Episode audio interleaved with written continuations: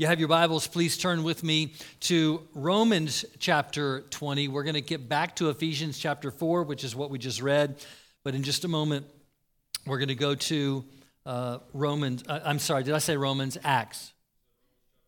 Yeah, Acts chapter 20. There's no Romans chapter 20, is there? You're like, theologians out there going like, hmm. Acts chapter 20. Sorry. Acts chapter 20. So we're talking about today discipleship. We could call it mentorship, but um, that's what we're talking about. And we are all called to be disciples, and we are called to make disciples. And so that is what Christ has called us to do. What we're getting ready to read in Acts chapter 20 is something that Paul said to the elders uh, who were from Ephesus. So Paul is on his way to Jerusalem. And on his way, he stops at a city called Miletus, and it's about 25 miles south of Ephesus. So he sends message to the elders of the church in Ephesus and he says, I want you to come down here. I, w- I want to meet with you. And uh, Ephesus is a church that Paul visited on his second uh, missionary journey and on his third journey. On his second journey, that's when the church began. Then he spent two years there on his third missionary journey. And one of the things that happened in the city of Ephesus, which is a big metropolitan city, a lot of people, a lot of diversity, a lot of idol worship. They had they believed in many gods, and they had these little idols that they would use as an emblem of this deity that they believed in. And so the church at Ephesus was growing so rapidly, just expanding. And the people who were literally making the idols, that was their living. They, they made a living by making these little figurines. All of a sudden began to realize our shelves are full and, and the cash box isn't and they realized we're not selling as many idols. What's going on? And they did some research, if you will, and they found out that it was because of the Christians. There were people turning to Christ and no longer serving idols, no longer praying to these so called deities. And so it really caused an uproar uh, in that city, and there was persecution to the church because of it. So now, Paul, having started that church and come back later and visited the church for two years, now he later is on his way to Jerusalem and he stops in Miletus. The elders of Ephesus come down to visit him and he begins to talk to them. Now, what he begins to say is recorded in verse number 17. He basically says, Remember how this started. Remember when I was there and I was preaching. Remember, remember. But now, where we're going to start is there in verse number 22, and that's when he talks about what is happening right now. Let's start in Acts 20, 22. And now, compelled by the Spirit, I am going to Jerusalem, not knowing what will happen to me there. I only know that in every city the Holy Spirit warns me that prison and hardships are facing me. However, I consider my life worth nothing to me. My only aim is to finish the race and complete the task the Lord Jesus has given me the task of testifying to this good news of God's grace.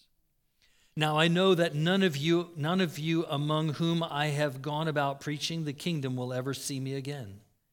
Therefore I declare to you today that I am innocent of the blood of any of you, for I have not hesitated to proclaim to you the whole will of God.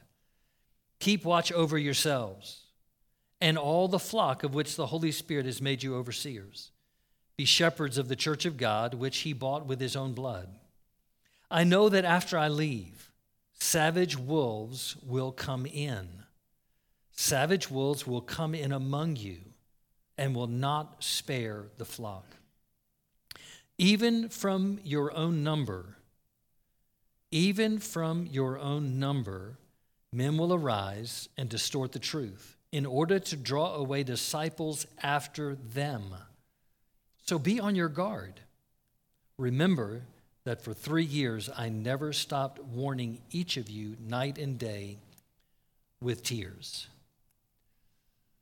Paul, in these earlier part of what we just read, describes the life of every follower of Christ, and I would say really every person. But in the context of being a disciple of Christ, he talks about two things He says, I'm on my way to Jerusalem, and I don't know what's going to happen. But what I do know is the Holy Spirit has revealed that there's going to be prison and hardship. He says, I don't know what's going to happen, but I do know what's going to happen. I don't know everything that's going to happen, and I don't know when it's going to happen, and the severity, and the timing, and who, and I don't know a lot. But what I do know, I go with. I'm on the way to Jerusalem. I don't know all the details, but what I do know is there's, there's going to be some hard times and there's going to be some difficulties. And we live like that.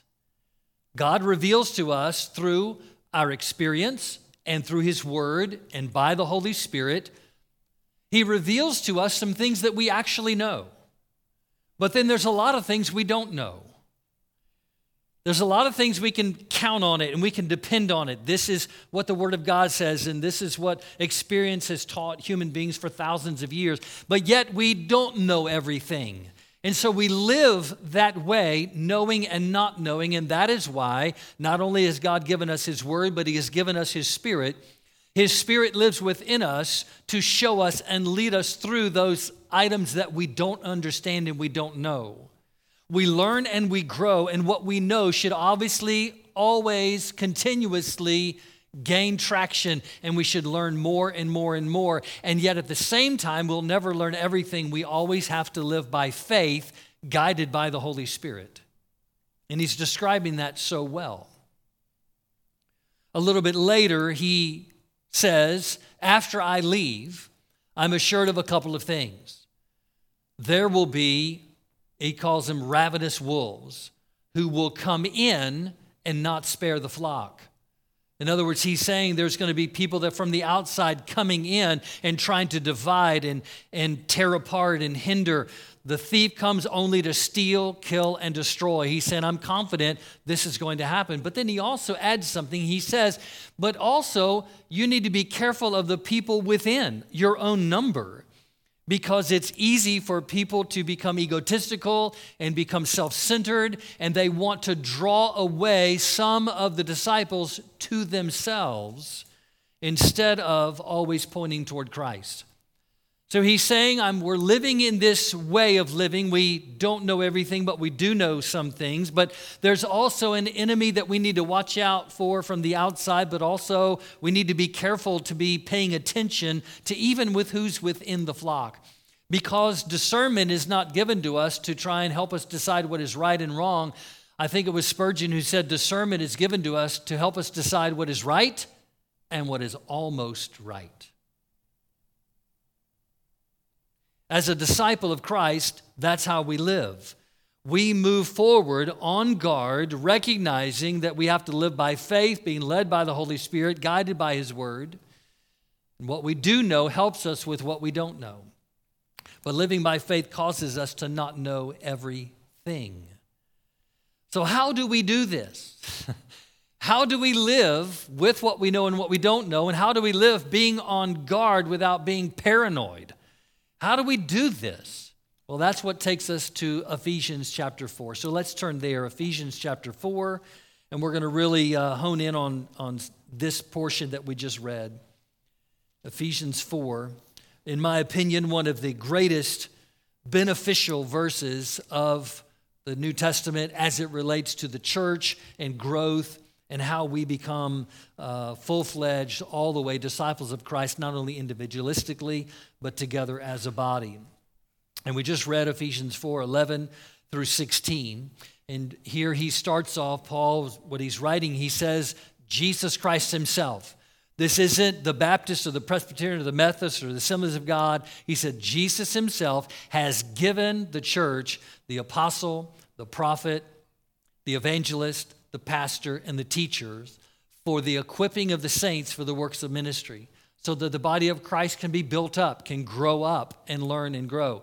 These offices are what God has given the body of Christ to become fully equipped so that we learn and we grow and we are in the process of being a disciple and the process of making disciples. Now, God has only used one perfect person ever and that's Jesus. Everyone before him that God used is imperfect, and everybody after is imperfect. And yet, even with imperfections, God says, I have established these offices, if you will call them that, so that the body of Christ can become all that it is supposed to become. So we're not looking at the perfect person to do this. We're looking at a fivefold ministry, offices that God has established. Christ Himself has done that so that the individual person in the body of Christ becomes mature and built up, but also the body as a whole. Just as with our physical body, if our physical body, everything's working properly, then our whole body is healthy.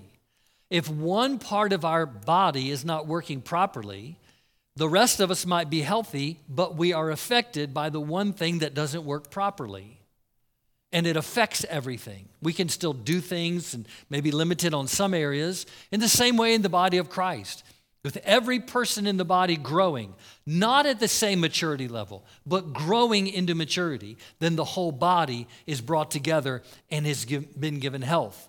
But the body comes together as each individual grows, the body of Christ grows, but we are growing by Christ and into Christ. We're growing by Christ, and as a whole, we're growing into the image and the likeness of Christ, and we cannot separate ourselves from that. At the turn of the 19th to the 20th century, um, there was a man named William Booth.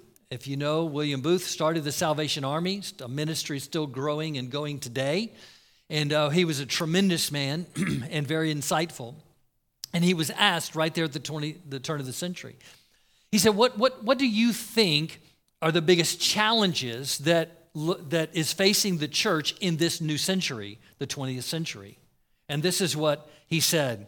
He said, The chief danger that confronts the coming century will be religion without the Holy Spirit, Christianity without Christ, forgiveness without repentance, salvation without regeneration, politics without God, and heaven without hell.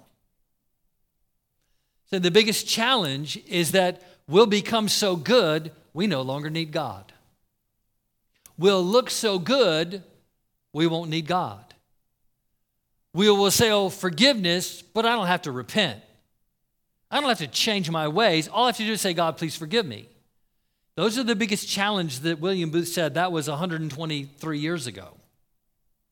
I would say there are many avenues, circles of the church where that is definitely true today. Where there are people who say, All I have to do is ask for forgiveness, I don't need to repent. There's only heaven, there is no hell. There's nothing really to avoid in eternity. It's just levels of heaven that we get. So true. And how does that happen? It's because we believe that morality saves us instead of Christ, the giver of morality. If I'm a good person, how could God, pers- uh, how could God ever send me to hell? I know this person, and yeah, they, they live a t- particular lifestyle that a lot of Christians don't like, but boy, they're really good people, and I don't see how, how God could reject them at all. It's this salvation without Christ, it's religion without the Holy Spirit. It's, I say, we see that in our time today. But how does that happen? When we divorce ourselves from the one who saved us, when we divorce ourselves from Christ, and we think that we can please God apart from Him. Charles Spurgeon made this statement A church that is only united to itself, but not united to Christ, is no living church at all. You may attain to the unity of the frost-bound earth in which men and women are frozen together with the cold proprieties of aristocracy, but it is not the unity of life. He's saying there is that opportunity in temptation for a church, a movement, a local body, or a group to separate themselves from Christ and yet remain a quote unquote church. It's a gathering we're going to be in Christ, if we're going to be a church, it's got to be in Christ. If we separate ourselves from Christ, we're no longer a church, we're a gathering. Maybe a gathering of really good people, but nonetheless a gathering apart from Christ. It is Christ who is discipling us, and we are being formed into his image. We look there at verse number 11 and we see those offices that God gives us. Verse number 12 talks about equip, talks about something that isn't that will be, something that is not and should be. It's an equipping. In the Greek, the term would be used, this word would be used for setting right or setting straight. It is like if a bone is broken and they set it in order. That's what he's talking about. Something is disjointed and now it's being brought together. Equipping of the saints. Every person in the body of Christ has the goods, but they need to be placed, put in right place, put together, strengthened. Verse 13 talks about the unity in the faith and the unity in knowledge. The unity in the faith is that of Christ. It is not a unity of the Baptist, Methodist, and Presbyterian. It's a unity of Christ. It is the Big C church. In the unity of knowledge. The unity of knowledge. How can we all be unified in knowledge when we've all been serving God for different lengths of time and we've read the Bible in, in, in maybe never, or maybe once, or maybe 50 times? Maybe you've studied the Bible very little, or maybe a lot. And yet, how can we be united in knowledge? How can we be united when people are just starting off in their Christian walk and then others have been serving God for a long, long time? We're having Hope 101 in, in uh, about an hour from now or so. And I always love that. One of the things we always mention in Hope 101 is that if you've been a Christian for a year, we expect you to act that way. You know?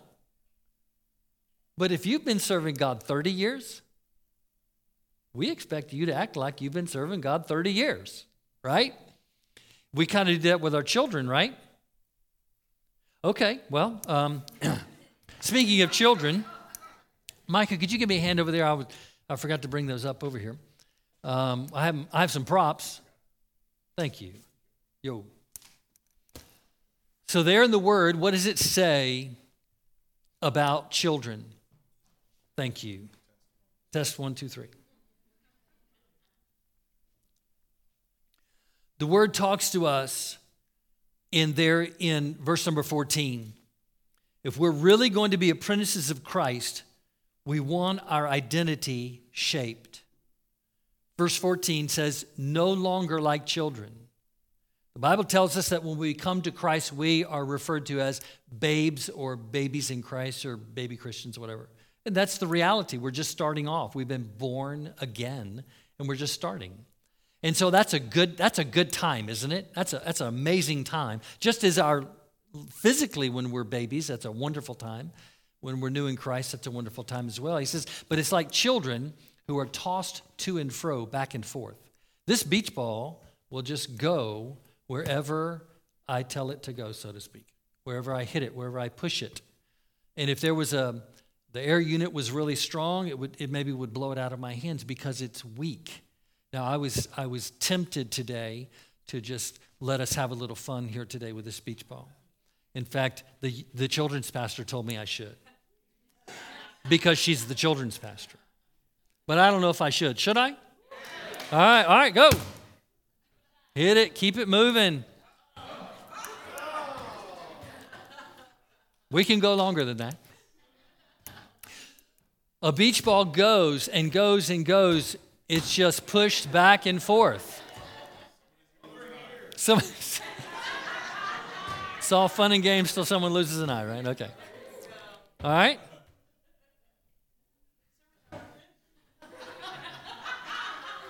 It's making its way up front. All right, throw it here. Here we go. Up. Whoop. All right, we're good. All right. Sorry, you guys. I think maybe one person got it over there. Sorry. Anyway. Well, obviously, children are just children kind of believe everything. And That's why they're children, and that's good when you're a child. But it's not so good when you get older, right? Children are bounced back and forth. And he says we, we need to have our identity shaped so that we don't stay that way. It's good to be that way, but it's not good to stay that way. So we need our identity shaped so that we are not going to be like children tossed back and forth and bounced around with every wind of doctrine, every teaching that comes along. And even references the cunning craftiness of men who lie in wait. He's saying there are, there are cunning people who intentionally want to, to rip the faith out of people or rip the love out of people. They want to abuse them in such a way that they, they, they're totally wasted, if you will. And, that's, and when children are, are bounced around like that, that's exactly what happens. He says, but instead, we, we need to be like this, my, my little friend here.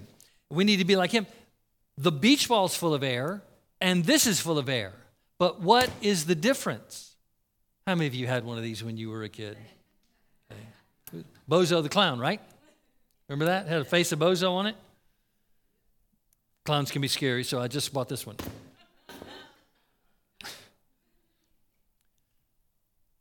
what is the difference between the ball and this is the foundation. There's something, there's something they're holding it. The beach ball has nothing to hold it. This has something to hold it. That is, that is the maturity of Christ. That we find our foundation, our, our the rock in Christ. He is our rock. He is the foundation. Because no matter what you do to this guy, no matter which way you hit it, no matter, I mean, it can hit it all the way down, all the way down. Or if I just hit it a little bit.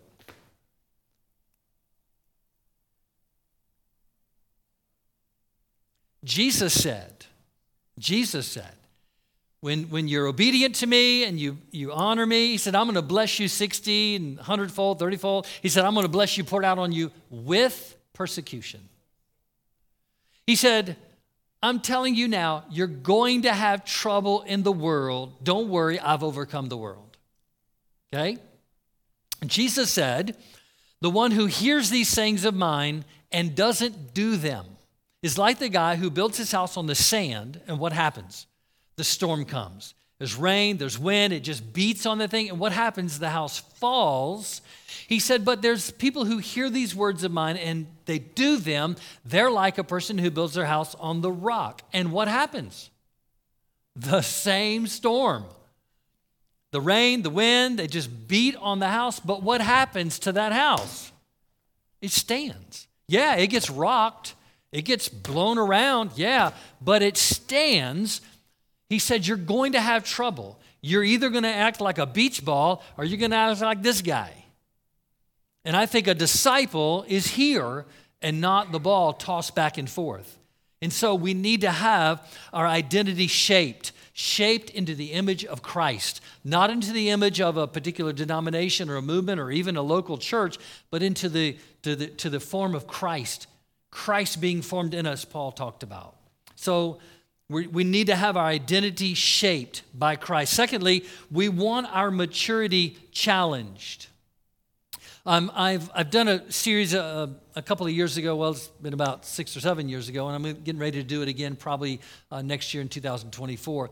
Really on compliments and criticism. The Bible is amazing the number of verses that talk about literally putting someone in your life that will give you criticism, constructive criticism that is beneficial and not harmful.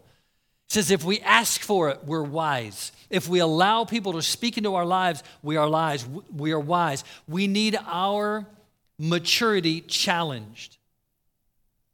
Do you think Jesus ever challenged the disciples? Of course he did. Isn't it amazing how something would happen and they would they would look at him like, "Wow, what's a what?" And he would say, "What "What is it? Do you still not believe?" You're like, "Do you still not? Don't you have faith? Don't you remember?" I mean, he just fed 5,000 with a little lunch, 5,000. And then right after that, they're amazed, like, I don't understand it. He goes, Don't you remember the fish and the loaves? Don't you remember? He's challenging them to go, Hey, wait a minute. Don't just see something and then forget about it. If you see a miracle, like, okay, deal. Um, let's go. Let's take that and move forward. Don't pass into the category, I don't know if miracles are true. I don't know. No, you just saw one. He challenged their maturity, and that's what you and I need. There are times when we need someone to come along beside us and just give us a hug and say, Oh, I'm so sorry. It's going to be okay, though. Come on, it. I, am so sorry you're going through that. We need compassion, right? There are times when we need that. We need that person in our life. But how many of you would agree that there are some times when we need somebody just with a good boot and go, hey, man, let's go? Okay, nobody believes that. Okay, all right, I can deal with that. See, the, the church, I don't know about the church anywhere else in any other country, but the church in America, my perspective, take it or leave it, it's up to you. The church in America has had thin skin for quite a while and we got to thicken up. We just got to thicken up. Yeah. We, we need to allow the Holy Spirit to use other people to speak into our lives, even what we don't want to hear. When you're raising your little seven year old, do you only tell them what they want to hear? Because if you do, it's ice cream every night for dinner. You got to tell them what they don't want to hear so that they mature and grow. So we need our maturity challenge. What does it say there in verse number 15? He said, instead, instead of the beach ball, instead of going back and forth, he says, we're speaking the truth in love, and we grow to become in every respect not just in the respects that are convenient and that are easy and I'm already pretty good at anyway, but he said, in every respect. We're growing in every respect, the mature body of Him who is the head, that is Christ. And the next part of it is that we want our strength to be unified. We want our strength to be unified. Look at there, verse number 16. From Him, the whole body joined and held together by what every supporting ligament grows and builds itself up in love as each part does its what? Its work. We need our strength to be unified. How is strength unified? When we come together as disciples and we go, you know what? I'm not where I used to be. I used to be the beach ball. Now I've got some stability. I've got some grounding. I've taken a few punches and I'm still, still, still moving, still going, still serving Jesus. But I still am not where I want to be, and I'm not where I need to be, and I'm not where I'm going to be. I'm still growing in Christ. I don't care how long you've served the Lord. It could be one year, it could be 50 years. We're still growing and moving into the image of Christ. How do we unify that? It is when we come together and we recognize I need you, you need me. We all need each other. It goes back and forth everywhere. We need one another. One of the, one of the negative byproducts of affluence is that we stop needing people because we can pay for it. One of the negative byproducts of Facebook is that you're losing friends. Not the ones online, I mean real ones. Because it's a pseudo friendship. Enough meddling for the day? We need to have our strength unified as the body of Christ. That last, ver- that last word there in verse 16 is work. It's a matter of coming together. I came up with four four things right here. We need to eat up, grow up, show up, and set up. Okay? We need to eat up the Word of God and just go, man, I, am going to eat it up. I'm going to I'm going to read it in my private time in the morning or in the evening or lunch or whatever. I'm going to have my devotion. I'm going to have that time together with God. But I'm going to eat up the Word of God when it's being taught, when it's being preached, when, when I've, there's an opportunity to share. We have meetings all throughout the week. I'm, gonna, I'm just going to eat up the Word of God. I'm going to I'm to grow. You cannot become the disciple that God wants you. You cannot grow into maturity and into fullness without this word. It is impossible. Impossible. You must have the word of God. So we're going to eat up. We're going to eat up the word of God. And then we're going to grow up. And that takes more than just the word, that takes each other. We grow with each other and we grow through change, that we repent of the things we were doing that maybe maybe they were sin, but maybe they're just like they're just a waste of time. And I, I need to I need to move forward. I need to change. And so we grow up into maturity just as you grew from a child now into an adult, or some of you are in the process of doing that. That's how we grow. We're going to grow up into the full nature of Christ. And then we're going to show up.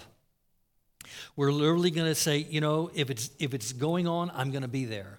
If something's happening, I'm going to be there. You can't be it everywhere. We got people out on vacation. If you can go on vacation, go on vacation. You need it. I need it. Everybody needs it. Go on vacation. But when you're not on vacation, be here. Okay? Then we're going to step up. What is step up? We're going to, we're going to do ministry. Discipleship is never simply about hey, feed me, feed me, feed me, give me, give me. It's about, okay, yes, feed me, give me, and then I'm going to give it out. Uh, okay, it's, it's going to go like this. That is maturity. You know, in our discipleship on, uh, on Wednesday nights, we got opportunities for ministry. And you might say, well, God hasn't called me to that.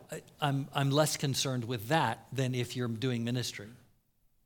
You mean I should do ministry even if God hasn't called me to? Well, that's better than doing nothing. Oh, y'all clamming up on me. It's better than doing nothing. But what if God hasn't called me to do it? I think He's going to bless you anyway. Get involved in what God's called you to do, He's gifted you to do. That's the, that's the primo. Great. But if you're not doing that, do something. Here's the deal uh, I'll finish with this illustration. I've never played a down of football in my life. No surprise to anyone. I never played football. Played in the backyard, got enough injuries from that, but never formal football. So, what if I were to call up the head coach of the Falcons, whoever that is, and, and I were to say, hey, I'd like to be your assistant? And he'd go, yeah, yeah, you be my assistant coach. That'll work. Two things. We always want to jump the necessary processes in order to get to the position that we want to be in. You can't jump the necessary processes. You got to pay the dues. You got to you got to do it. But here's the thing anyway. In discipleship and leadership, we always think that when God calls us to do something, it's always up. It's always up. And Jesus says the exact opposite. He said, You want to be great? Be a servant. God's call to discipleship and God's call to leadership always goes down and never up. It goes down. He says, You want to you want to be great? Begin to serve. Go for it. See how many people you can serve, and in the kingdom, that is greatness. Discipleship has many components, one of which is serving, doing ministry, making a commitment, not when it's convenient, not when it's cool, not when it's fun, not when, it, but it's just a commitment to say, this is what I'm going to do. It's okay to put a put a stop on it, like I'll do this for six months, or I'll do this for a year. I'll teach this class. I'll watch the nursery. I'll work with children. I'll do the men's ministry, or do whatever it is. You can put it, say, I'll do it for a year, but let's make a commitment and go, okay, I'm going to do it. And there's going to be good days and bad days, and good opportunities and bad opportunities, and all that stuff all mixed up together. And you know what? Show me the life of the disciples for three years while they were following Jesus, and you show me all smooth and wonderful. Can't be done. They had great days. They had awesome days where they were sent out and they preached the gospel and people were healed and saved. It was amazing. And then they had times where they're like in the middle of the boat and like they're thinking they're going to drown. That's the life of a disciple. But it's exciting. How many of you want to live a boring life? Nobody wants to live a boring life. We want to live an exciting life, and that means sometimes there's going to be a boat with some waves. But that's okay. If Jesus is in the boat, let the boat rock us. Let the life hit us. Let life give us their best shot. In Christ, I am secure. In Christ, I may go, but I'm coming back. I may get knocked down. I'm not staying there. I'm coming back. That's the life of the disciple.